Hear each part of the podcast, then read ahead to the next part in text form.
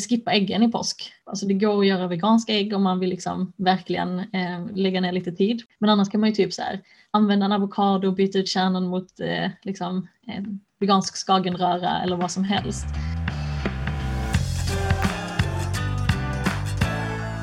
Ja, snart är det påsk och visst kan det kännas himla kul. Men Visste du att det äts över 50 miljoner ägg, eller 3000 ton, bara under påsken?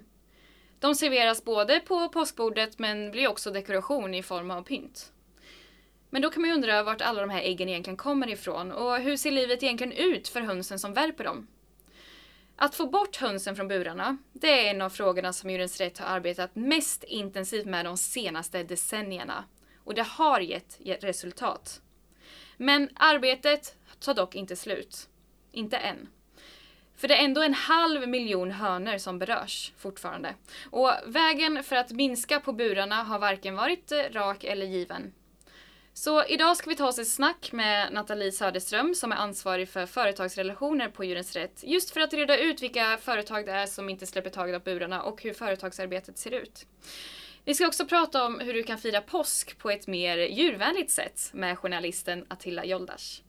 Men först säger vi hej till Djurens Rätts förbundsordförande Camilla Bergvall och vi ska prata om löftena, framgången och bakslagen för hönsen.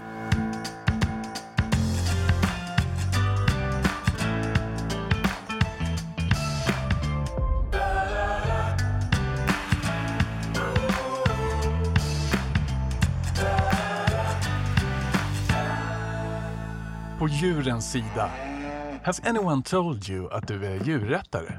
Dags att vända ut och in på djurrätt och vego tillsammans med Djurens Rätts egna Sara Mansouri plus gäster. Vi lovar att du lär dig något nytt, att det blir kul och att minst en person blir arg. Disclaimer. Du behöver inte vara vegan, djurrättare eller ens arg för att lyssna och göra skillnad för djuren.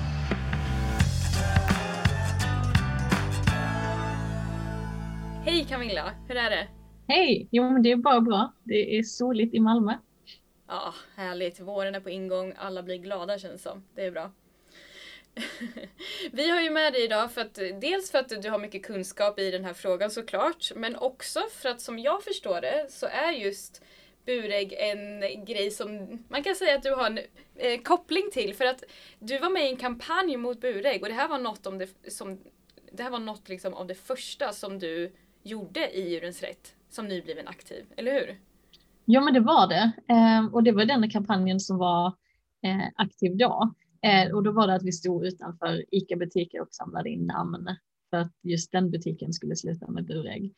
Eh, och sen har det ju hänt enormt mycket sedan dess. Eh, så på ett sätt så känns det ju tragiskt att vi fortfarande jobbar med den frågan. Eh, men sen har det ju å andra sidan hänt väldigt mycket eh, sen jag stod utanför den där butiken första gången. När, när var det här när du, när du stod utanför den här butiken? Ja men det var väl kanske 20, 2010 tror jag. Mm. Wow, ja det är ett tag sedan ändå. Det visar på då hur länge vi har på med den här frågan. Men varför kändes det, som nybliven aktiv då i Djurens Rätt, varför kändes det viktigt för dig att stå där ute utanför den här butiken och försöka påverka? Ja men dels för att påverka butiken men det jag märkte också var ju att konsumenterna, alltså de vi pratade med som skulle skriva under kampanjen, eh, att de inte visste så mycket om äggindustrin. Eh, och där gick det upp för mig att så här, men folk har inte så bra koll och det hade ju inte jag själv heller innan jag blev aktiv. Eh, så det kändes som ett väldigt viktigt sätt att, att utbilda liksom, eh, allmänheten om äggindustrin. Och den är ju fruktansvärd. Ja. Ja, och som du säger, eh, även fast det, det, var länge sedan som du fick reda på det här så är det fortfarande många som verkligen inte vet hur hönsen lever idag i äggindustrin. Så hur ser det egentligen ut för de hönorna? Ja, men eh, i Sverige så hålls ju nästan 9 miljoner eh, hönor i äggfabrikerna. Eh, och det är liksom, ja, de, de avlas ju på väldigt hårt och så finns det också olika ljusprogram som gör att de ska värpa mer ägg än naturligt. Eh, och det är så att hönorna nästan värper ett ägg om dagen året runt. Och alla som har levt nära höns eller sådär vet ju att det är väldigt onaturligt. Ehm. Hur mycket brukar det vara om det, vet du det? Om det är liksom jag är ju inte etologen i, i gänget men eh, alltså, det är ju som, som för andra djur att man är liksom eh, i vissa perioder runt året Eh, och absolut inte ett ägg om dagen, eh, utan de producerar ju ägg egentligen för att det ska bli kycklingar rent biologiskt. Eh, och det är ju inte 365 kycklingar eh, om året. Alltså det, det blir liksom helt absurt. Ehm, men sen finns det ju då olika delar av äggindustrin. Eh, och precis som du nämnde i början så är det ju en halv miljon hönor som sitter i burar.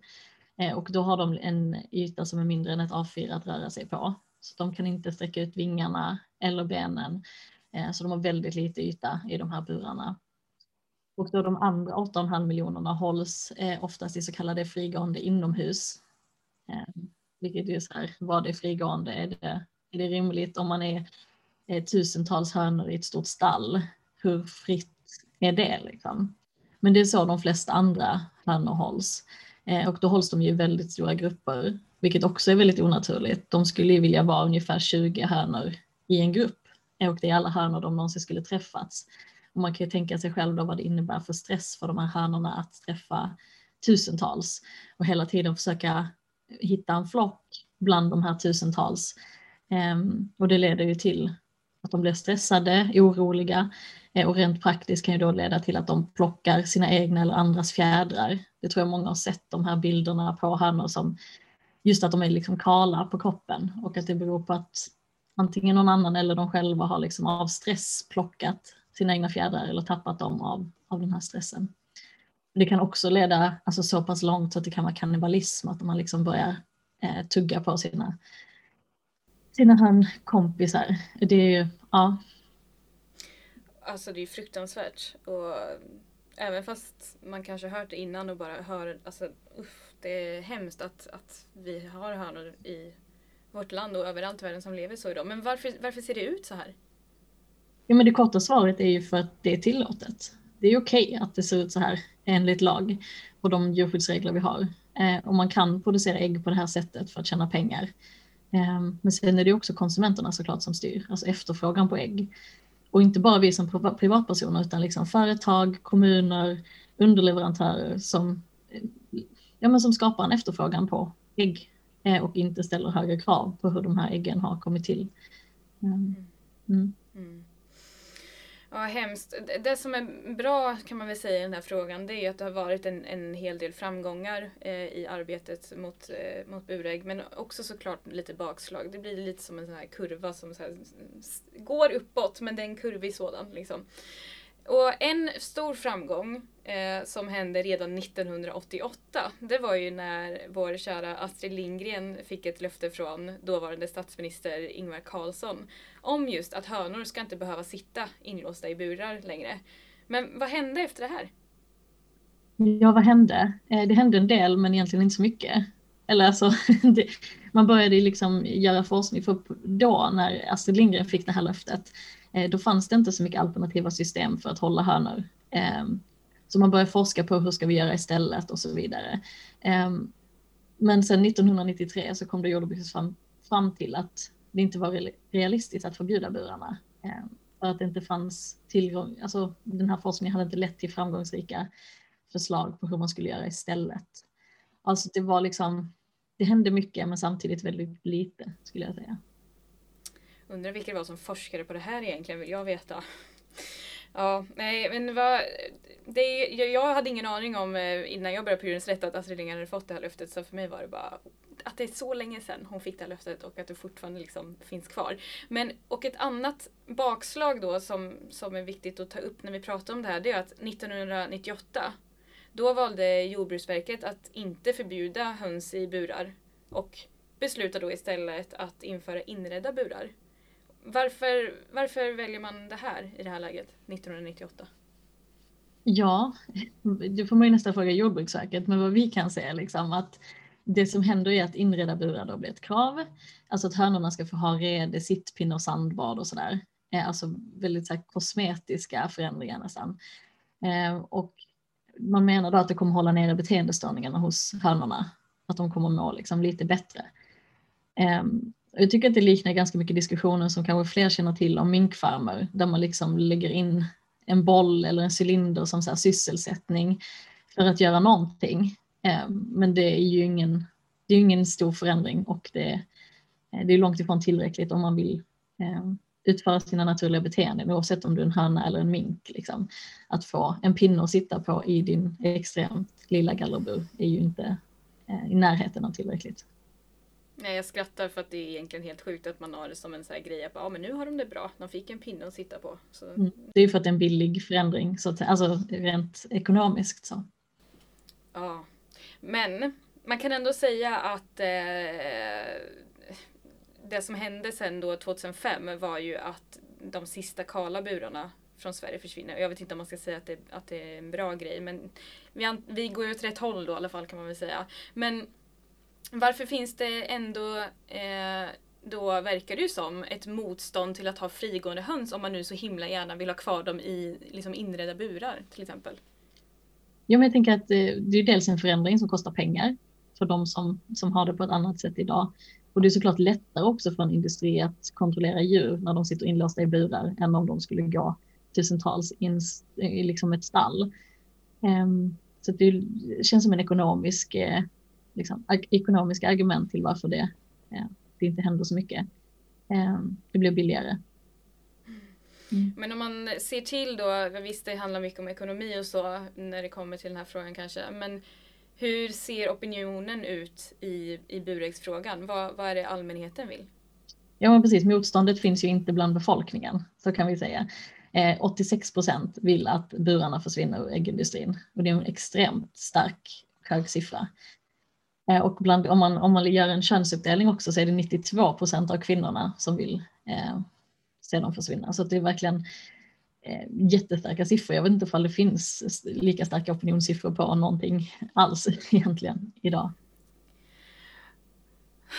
Alltså det är så galet och sen så att det är så stark opinion och att det ändå finns kvar. Det är ju, ja jag blir helt, ah, jag vet inte, amazed höll jag på att säga, det är absolut inte, men man blir chockad över att det är så faktiskt. Mm, verkligen.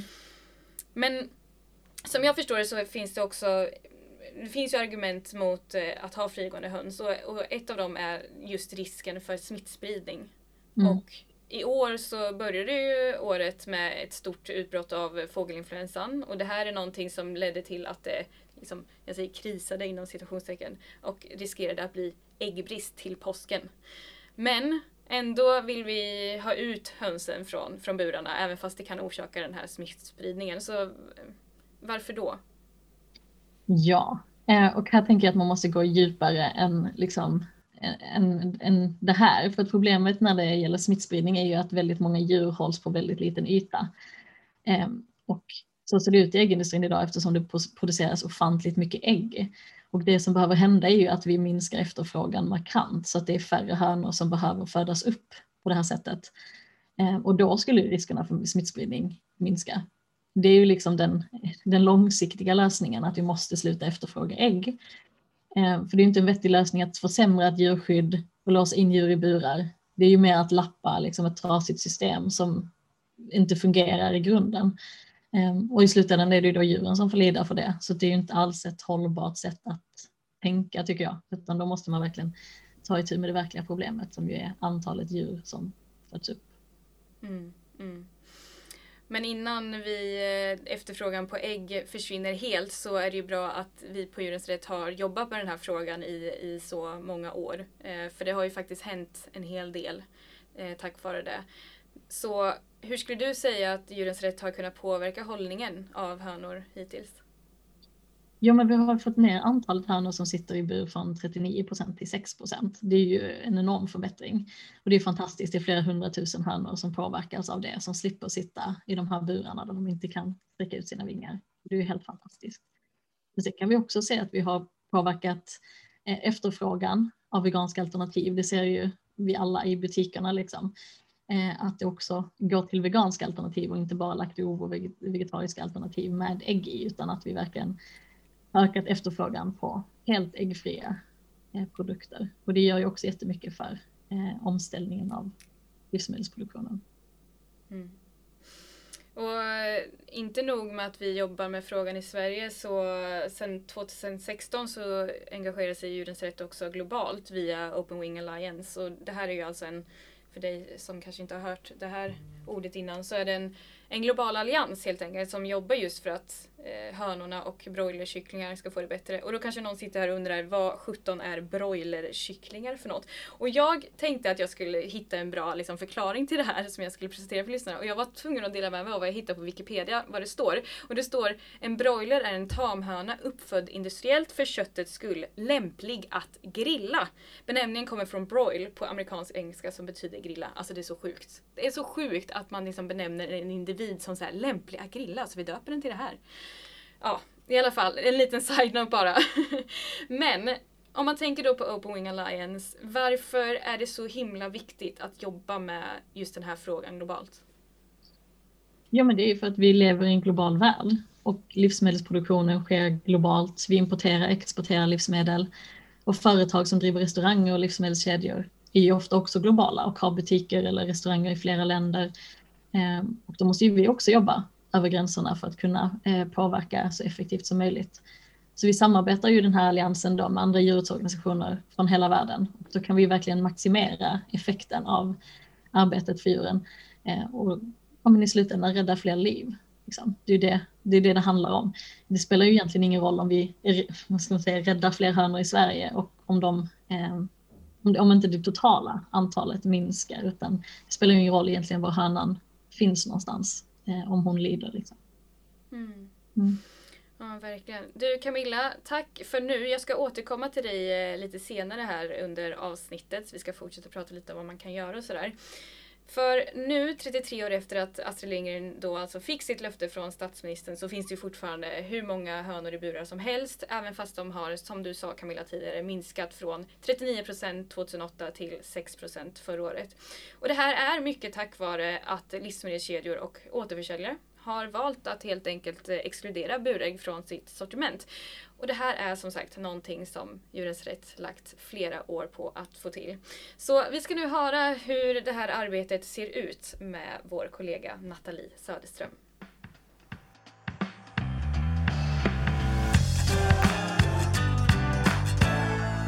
Du vet väl att du kan se våra poddvideos på vår Youtube-kanal?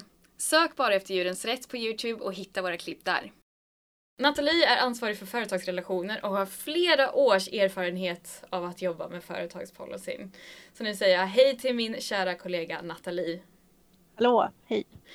Det är ju perfekt att vi, vi kan prata med, med dig som verkligen är expert på, på företagsområdet när det kommer till burägg. Och det första jag funderar på är vilka det egentligen är som fortfarande säljer ägg från hönor som sitter i burar. För det känns ju sjukt ute, om man kan säga så. Mm. Ja, men jag håller med. Eh, det känns verkligen sjukt ute. Eh, särskilt med tanke på att alltså det sker en förändring för hönorna runt om i hela världen. Eh, väldigt många företag på ett globalt plan har sagt nej till burhållning. Eh, och ja, jag tror att det är nästan 2500 runt om i världen som har gjort det, varav 80 ungefär i Sverige. Um, så ja, det borde inte vara något konstigheter för företag att eh, följa det spåret kan man tycka. Men eh, det finns ju fortfarande burägg eh, och det som vi främst ser idag är väl att det finns gömt i olika produkter som eh, så såser och bakverk och liknande men även kanske att de finns på restauranger och sådär. Just det, det är inte mm. bara själva de här äh, skaläggen då? Nej, Precis, och de kan ju finnas fortfarande men då, då är det kanske mer i små självständiga, självständiga butiker, eh, inte liksom de stora kedjorna. Eh, så. Men, ja. Och då, då, står det väl inte det här i den här produkten är det ägg från burägg? Liksom. Nej, nej det står inte. En del, en del företag har ju börjat märka upp med att de har ägg från frigående hönor. Eh, alltså vissa så såser till exempel så kan det stå Eh, men man brukar inte skylta med eh, som företag att man använder liksom ägg från hönor i burar. Men hur som konsument då, om man är ute i sin närmsta matbutik och vill undvika liksom ägg från hönor i bur. Hur ska man då liksom veta att, eh, att den produkten man köper innehåller ägg som, som inte kommer från burar, om man säger så? Ja, så om du köper skalig i kartong så då står det ju på var, vilken produktionsform de kommer ifrån. Um, och på själva äggen så finns det också en så här sifferkod där då en trea um, i slutet tror jag att det är. Um, där är det liksom, det betyder att hönorna har levt i burar. Så, men köper du um, ja, en sås som innehåller uh, ägg till exempel, då ja, där skyltar ju inte företag med så här, var, varifrån äggen kommer. En del har ju börjat märka sina uh, produkter med att de har ägg från frigående hönor och sådär. Men, men det står inte liksom den här äggulan kommer från hönor som har suttit i bur. Så för att vara på den säkra sidan är det egentligen det bästa kanske då att, att skippa produkter med ägg i? Ja, såklart. Absolut. Det är ju det allra bästa. Men varför finns det då, om, om det här liksom är en sån grej som många företag nu säger nej till, varför finns det då fortfarande företag som väljer att behålla de här systemen? Ja, men det är en bra fråga. Eh, de flesta som vi pratar med eh, som inte har tagit bort burregeln, de kan till exempel skylla på sina kunder. Alltså det är ofta liksom företag eh, som kanske inte mm, säljer sina saker ut direkt till, till konsumenter utan de kanske säljer grejer till andra företag och så där. och Då säger de att de företagen vill ha burägg. Alltså att det kan vara sådana eh, argument som vi, som vi hör. Men eh, det, det håller ju inte riktigt heller för att det, de kan ju såklart hjälpa de här eh, kunderna, deras företagskunder om man säger, att, att göra eh, lite mer djurvänliga val. Så det, det är svårt att veta varför. Ja, du nämner att när, när ni pratar med företag och så, för att du är alltså med i ett team och ni, eh, ett företagsteam som vi har på Djurens Rätt som, som jobbar just mot företag som, som man hör på namnet. Men hur jobbar liksom Djurens Rätt just mot, alltså hur funkar det arbetet mot företag i just buräggsfrågan? För det första så det började för ganska länge sedan, eh, redan 2008 tror jag, och då, då fokuserade vi mycket på att prata med livsmedelskedjorna, alltså Coop och Willys och, och sådär. Um, och, men sen har vi jobbat väldigt fokuserat med, med den här frågan sedan 2017 ungefär och då från 2008 fram till 2017 så har också andelen hönor i burar sjunkit från 40 procent till 12 procent så det är väldigt eh, väldigt bra. Ja, um, men då sedan 2017 så har vi också uh, ja, men så valt att fokusera på, på den miljonen hönor som faktiskt fortfarande lever i, i burar. Och eh, då har vi liksom börjat uppmana företag att ta heltäckande beslut rörande äggen. Och det inkluderar alltså även då de här ja, men såser, bakverk, alltså i produkter där, där äggen gömmer sig, där, inte, där man inte ser dem. Um, så. så att eh, det är så vi, vi jobbar och vi, under 2017 så gick vi också med i den globala koalitionen Open Wing Alliance som idag består av 84 organisationer i 65 länder världen över och alla jobbar med just den här frågan att få företaget säga nej till burhållning av hönor. Så dels jobbar vi på hemmaplan men också på ett globalt plan eh, och det är väldigt häftigt att se förändringen som, som sker här hemma men också runt om i världen. Ja, hur länge är det du har varit med och gjort det här arbetet nu själv? Eh, tre och ett halvt år snart. Wow. Ja. Expert som sagt. Men då blir man ju ändå nyfiken på att, att veta hur det faktiskt går till när företag väljer att anta en sån här djurvälfärdspolicy som det så fint heter. Mm.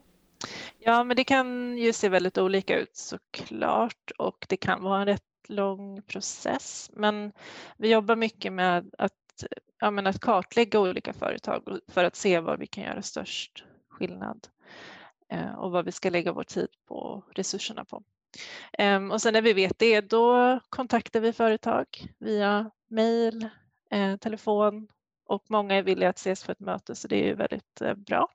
Och det kan ju vara flera möten sen som följer men där så presenterar vi liksom problemet hur hönorna har det i, i industrin, Ehm, hur det är för en höna att leva i en bur, ehm, vad konsumenter tycker. Det är väldigt många konsumenter som vill, vill ha bort den här typen av djurhållning. Men vi är också väldigt noga med att peka på hur de kan göra bättre, alltså en lösning på, på problemet. Ehm, ja, så att, sen, sen, kan ju vissa företag agera jättesnabbt. En del ställer om på en gång och vissa, för vissa tar det längre tid. Det beror lite på eh, hur stora de är eller om de sitter fast i avtal och sådär med leverantörer. Eh, så. Mm. Brukar de bli förvånade när ni presenterar hur det liksom är för hönorna och sådär? Ja, ja faktiskt. Så det, det är en viktig roll som vi har på Djurens Rätt tycker jag, att faktiskt berätta för företag hur, hur djuren inom livsmedelsindustrin har det. För att de, de vet inte det alltid. Vi har varit lite inne på det, vad som har hänt liksom under tidigare år just i, i företagsarbetet. Men hur upplever du som har varit med i den här branschen nu i några år att just företagsarbetet i buräggsfrågan har förändrats de senaste åren? Vi har ju fått väldigt många företag nu att, eh, att säga nej till, till den här typen av djurhållning. Så att, eh, den största förändringen är ju att vi har fått eh, ner andelen hönor som lever i burar med en halv miljon, alltså 500 000. Så att, eh, och det är på tre år, så det är väldigt eh, eh, det är en fin förändring att se. Alltså det är så många individer som räddas på grund av det här att företag väljer att, att liksom ta ställning i det här. Ja men verkligen. Och det har också gjort att vi kan lägga liksom våra resurser på, på andra saker inom företagsteamet. Vi jobbar väldigt fokuserat med kycklingarna eh, nu. Eh, men sen vill jag också så poängtera att vi pratar om så här buräggsfritt men, men det, det är såklart ingen utopi för hönorna. Alltså det är ju en så här eh, det är inte så Djurens Rätt ser på det, att det här är superbra, utan det, det är ett sätt att liksom komma ifrån den värsta typen av djurhållning och hur man liksom kan förbättra för dem som har det allra, eh, allra sämst inom eh, ja, djuren inom, inom livsmedelsindustrin. Ja just det, så även fast kanske inte liv liksom räddas per se så i just så är det fortfarande att deras liv förändras till det bättre eh, i alla fall. Ja, ja men precis. Och sen vill jag liksom säga också att om man blickar ut i världen så, um, så jag var inne på det tidigare, men att det, det sker ju en förändring uh, globalt och att Sverige håller gärna en så hög svansföring när det kommer till så djur, Eh, djurhållning. Eh, men samtidigt då när vissa företag här hemma så här, trilskas med att ha med eh, eller använda burägg i sina produkter och så där så tar liksom globala jätteföretag, de som äger Burger King till exempel, RBI, ehm, beslut som innefattar 27 000 restauranger världen runt. Så att det kan man ha med sig. Men det, det känns ändå som att det då finns ett visst hopp om det liksom finns det här runt om i världen att, att fler och fler eh, tar ställning och säger nej till burägg. Men hur tror vi då eller när tror vi, eller när tror du rättare sagt, att vi kommer få se de sista buräggen i butik? Det är en väldigt bra fråga. Eh, eh, jag vet inte riktigt, men det gäller ju liksom att finns ju en stor, ett stort äggpackeri, eh, Stjärnägg, eh, det största i Sverige, som, som fortfarande har burägg till exempel. De behöver ju eh, lyssna på konsumenter. Det är 99 procent som säger nej till eh, burhållning av hönor liksom av svenska konsumenter. Eh, och sen kanske också så här, politiker borde börja lyssna på, på det. Ehm, men ehm, ja, alltså de flesta stora livsmedelsföretagen har ju efter dialog med, med oss valt att säga nej till, till burhållning av hönor och burägg så det är ju väldigt eh, bra. Men ja, det blir så här icke-svar. Men jag hoppas, eh, hoppas eh, snart. Alltså det borde verkligen inte vara ett eh, problem. Jag såg precis att ehm, eh, den eh, alltså delstaten Utah i USA har valt att säga nej till, eh, alltså förbjuder burhållning av hönor. Jaha, nu. Hela delstaten ja. liksom? Ja, det är flera delstater i USA som gör det så att det borde verkligen alltså komma hit också, att det borde bli förbjudet. Wow, ja vi får hoppas att det liksom sprider ringar på vattnet eller vad det nu uttrycket är. Du fattar vad jag menar. Men du Nathalie, tack snälla för att eh, vi fick prata med dig om, den här, om det här viktiga arbetet eh, som du och ditt team gör. Eh, och keep on eh, doing it, för det verkar ju funka uppenbarligen. ja, ja, men tack själv. Det är roligt att prata om vad vi gör. Mm. Absolut. Tack. Yes. Tack.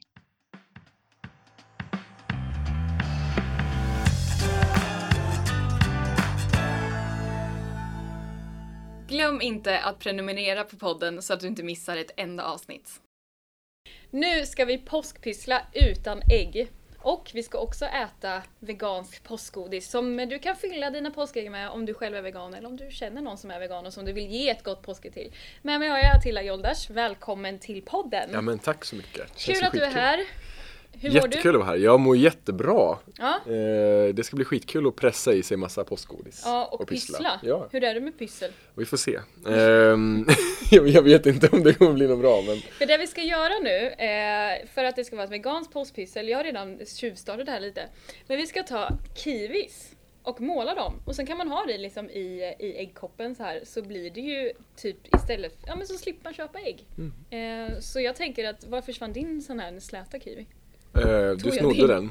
Ja du målade! Din rackare. Det var Jag har den- redan... Du har eh, redan målat din. Precis. Finns Ja. det någon till slät eller? Eller är, alla? för att man kan köpa lite olika, vi har köpt eh, gul kiwi som har lite slätare yta. Men det finns också de här gröna som är lite hårigare. Och då blir det ju lite Mm. Ja, jag får annat. köra en hårig då. Ja, du kör en hårig du. Det är bra. Men Det var i och med fel. att det är påskspecial också så ska jag quizza dig om påsk. Just det. Ja, eh, vi ska se hur mycket du kan om påsken. Mhm. Eh, jag kan säga att det här var ingenting, jag har liksom googlat mig fram till alla de här svaren. Okej, det känns skönt att höra. Men ska vi börja med, jag börjar bara måla nu så Mm. kör vi och går. Ska vi börja, vill du Får man måla någonting? redan i kopparna här? Alltså om det, eller? Jag gör så här Ja, nu. Ja, bara för att det är roligare att göra Du så. viskade lite, jag svär man inte får. Jag gör så här nu. Ja. Att jag, jag ville bara göra det lite hemligt. ja, jag märkte det. Ehm, att jag målar bara direkt i. Och Mm. sen så färger finns, kan man köpa. Alltså jag bara gör på måfå. Jag har liksom ingen plan. Men jag tänker det är så riktiga konstnärer gör. De bara Absolut. kör på. Ja, Så ja. får man se vad som händer sen. Jag ser det som en äkta konstnär. Din kiwi börjar redan bli jättefin där med den blåa färgen. hur? Nu får man säga blåjäsa. Men du, Mm. Vi, bör, vi tar den första eh, påskfrågan som jag har till dig. Gud, jag är lite nervös inför det här. Ja, Borde du kör. Mm, oh shit. Varför har vi så mycket ägg under påsken? Ja, men det var ju ändå en eh, någorlunda liksom relevant påskfråga som jag, jag trodde du skulle fråga mig när påsken instiftades, sådana saker, då hade det jag kanske failat kommer bort. sen, det vet inte. Nej men, ja oh, gud, nej det här var faktiskt en svår fråga. Jag har, jag har ingen aning om det. Jag lekte kaxig. Um, nej, jag måste vara helt ärlig, jag, jag vet inte. Vart fan kom påskharen ifrån? Det ska väl vara någon form av den, kristen den, den kommer vi till. början. Ja, Ja. Kommer, påskharen kommer vi till. Nu Ja. tar vi ägg. Jag kan ju svara, jag vet inte redan på den också då, för jag vet inte varför påskharen ska vara med. Och det är lite varför... konstigt, vi vet ju alla att det är hönorna som kommer med ägg, det är inte påskharen Ja men precis, man får ju intrycket av att det är haren som har producerat äggen också. Däremot så läste jag, jag har ju läst på om det här, det är Ja. mer i Sverige så kanske man har påskharar som typ choklad. Eh, alltså sådana här chokladharar. Ah, ja, Men eh, det är också konstigt för det. Även fast man... ja, är skumt. Eh, hur som helst. Jag tycker att på tal om påskägg så måste vi visa vad man, innan du svarar på frågan, Mm. eh, som, som du ska göra, eh, så har visa vad man kan ha i ett veganskt påskägg. Och då har vi den här smarta lådan med bara veganskt lösgodis. Den här kan du köpa, hitta i, eh, i vissa matbutiker runt om i landet. Eh, så ser den ut. Så kom ihåg den. Väldigt bra grej Det som ser sagt. jäkligt gott ut där inne. Vi, ja, du är sugen Ska den vara stängd eller? Nej, vi ska öppna den nu. Okej, Varsågod. bra. Får jag öppna? Ja, du får okej. äran. Nice. Och du får Jag gör vad som helst för att dra ut på tiden så jag slipper svara på påskfrågorna. Jo men det är ju också liksom, det här är så häftigt för man kan tro liksom, "Åh, det ser jättegelatinigt ut. Ja. Men det är det inte. Det är helt veganskt. Visst är det underbart? Det ser Har du någon fantastiskt ut. favorit? Eh, jag gillar ju sådana där kola-nappar alltså. Kör den då. Mm, det blir en sån. Du då? Eh, alltså jag är egentligen mer för choklad men jag får, jag får också ta en sån här kolis. Du är redan fuskkäkat massa Ja, choklad har i jag. förväg. Mm. Det var en hemlis. Mm. Men i alla fall, varför vi har ägg under påsken? Mm. Är det Jonas Engman som är etnolog på Nordiska museet på SVT säger i en artikel att eh, den minsta förklaringen är Alltså det här måste jag läsa. Hur ska jag göra? Jag har det? läst innantill. Jag måste ju kolla här i mitt facit här. Ja, ja. För jag, jag ska säga, jag kan inte heller. Den minsta, dåliga, den, minsta, den minsta dåliga förklaringen är att hönsen i bondesamhället sannolikt börjar värpa vid den här tiden på åren. Och ägg var sannolikt en lyxvara och eftersom påsken var en lycklig helg så tog man det till det lyx, lyckligaste man hade. Så det är därför vi har förmodligen då ägg under påsk. Jaha. Mm. Ja, ja. jag hade inte kunnat svara rätt på den. Men du sa, det, det var den, den, eh, en av förklaringarna som man Mm. tror. Typ. Det finns tydligen ganska mycket olika förklaringar Jag förväntar mig till. värsta sagan så här. Alltså, storytelling. Postkaren kommer från skyn och ja, jag vet Ja men det är ju en annan fråga. Varför, varför, har vi påskhare? Varför tror du? Om du skulle gissa.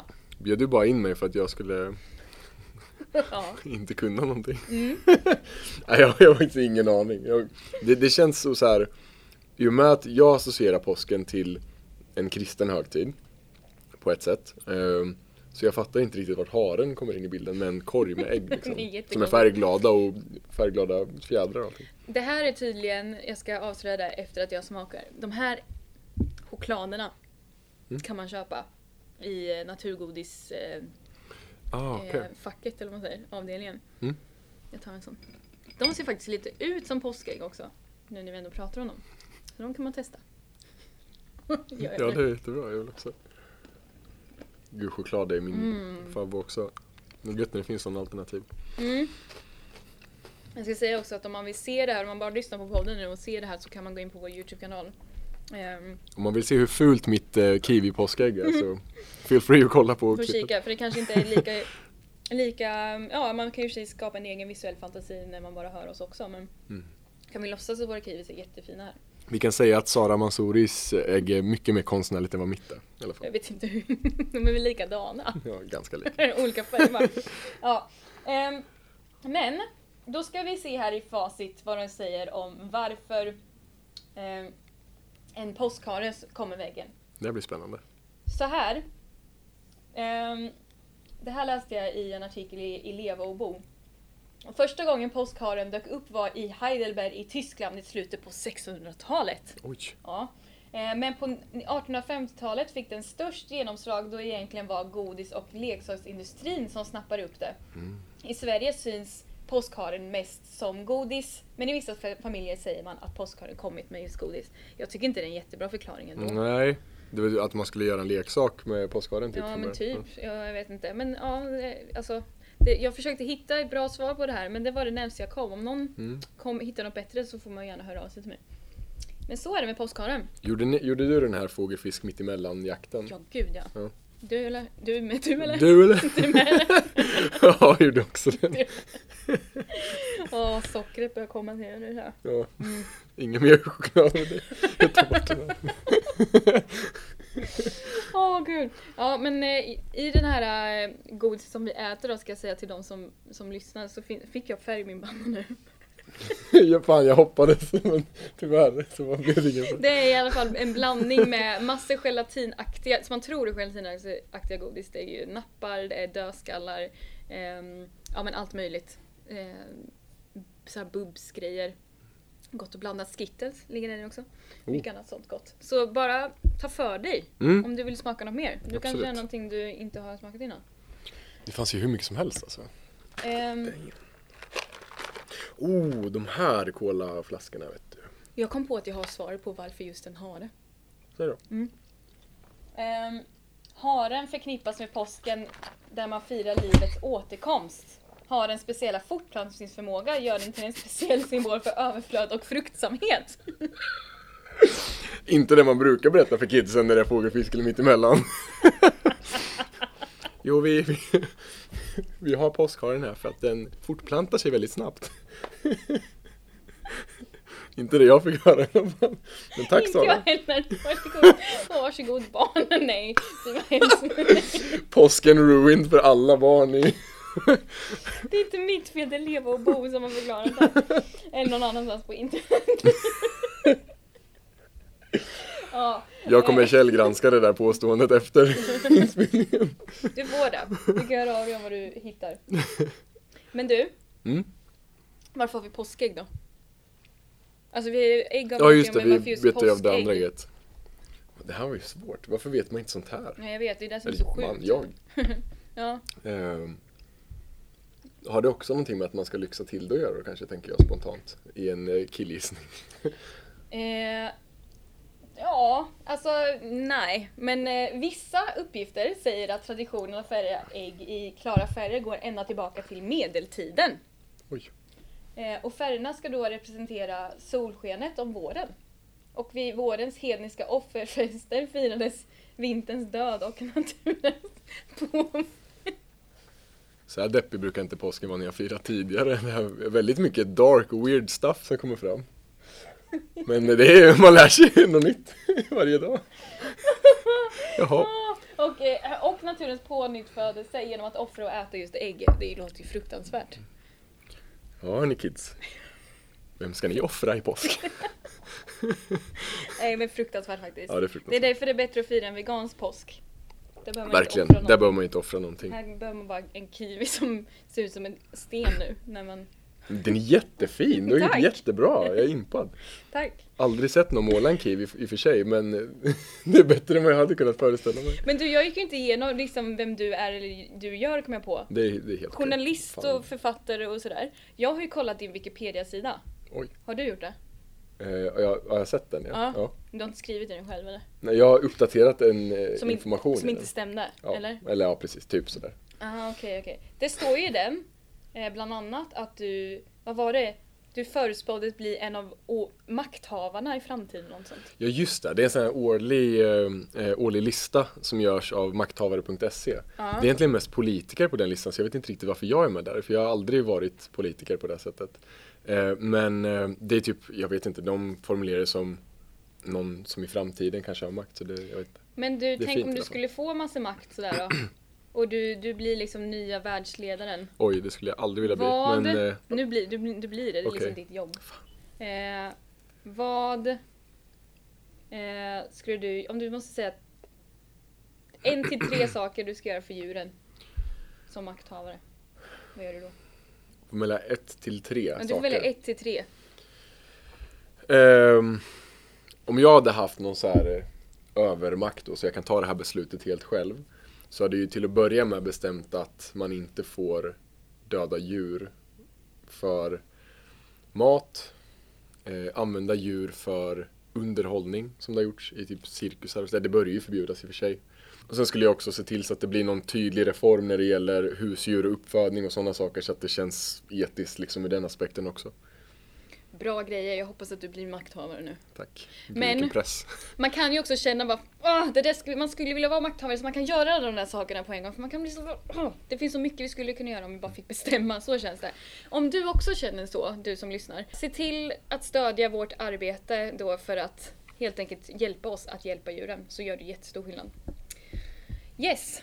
Ehm, men eh, ja, vilken, eh, vilken eh, är din favorit av godisar? Jag, för mig, jag är en väldigt chokladperson. Mm. Det Ehm, kommer bli mitt påskägg i år. Ja men det, de där var ju riktigt goda men jag smällde precis i mig en sån här dödskalle. Eh, röd och svart dödskalle. Boobs dödskallar. Eh, men då, eftersom att vi snackar godis, hur mycket godis tror du det säljs i Sverige under påskveckan? Alltså bara inte jag står för hälften ungefär så.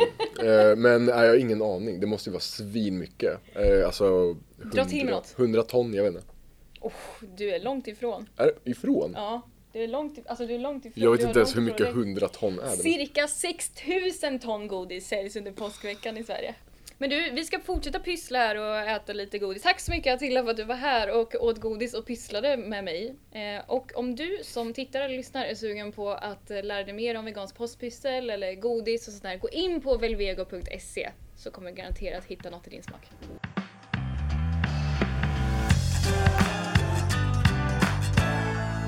Vi måste ändå avsluta on a serious note för att det finns ju faktiskt mycket som man kan göra i den här frågan. Och så jag säger eh, välkommen tillbaka till dig Camilla.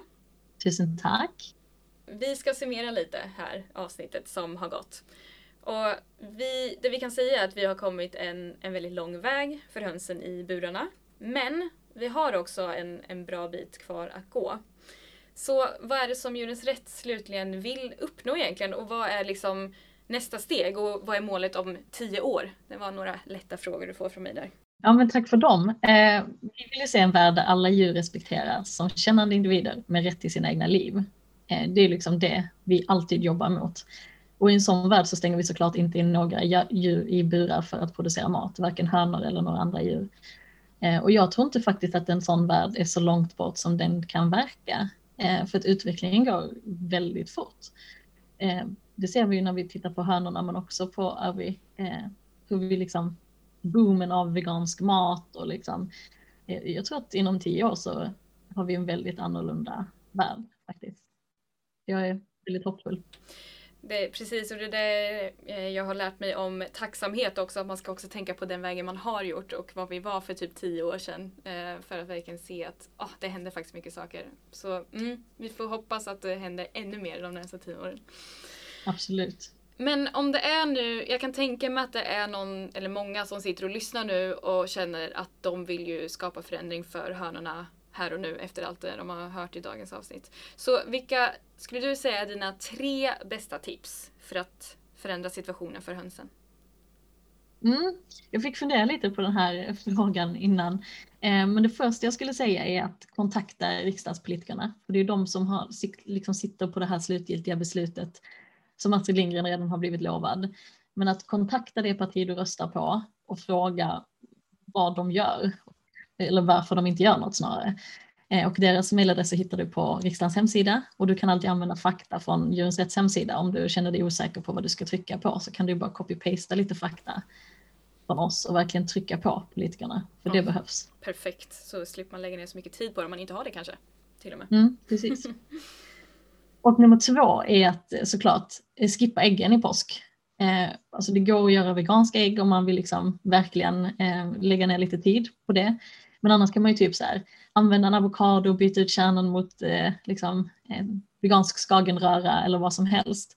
Och du kan ju också baka med kikärtsbad för att få fluffiga kakor. Så verkligen så här, testa att skippa äggen i påsk. Eh, det verkligen. Ja, och jättebra att du säger det för att där vill jag också lägga till att gå in på velvego.se för att där finns det både hur du kan ersätta ägg och massor påskrecept och så som är helt utan ägg såklart. Så ja, bra poäng.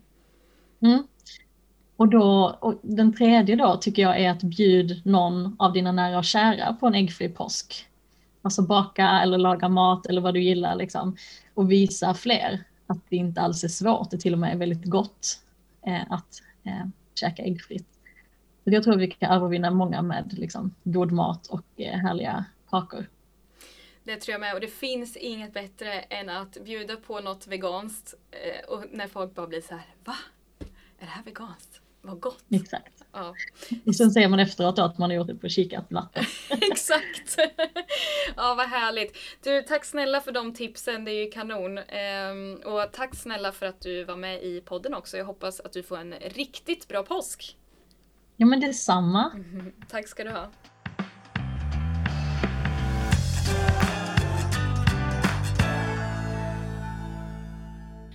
Avslutningsvis så vill jag bara säga stort tack för att du har lyssnat på dagens avsnitt av På djurens sida. Tillsammans gör vi skillnad för djuren. Glad påsk!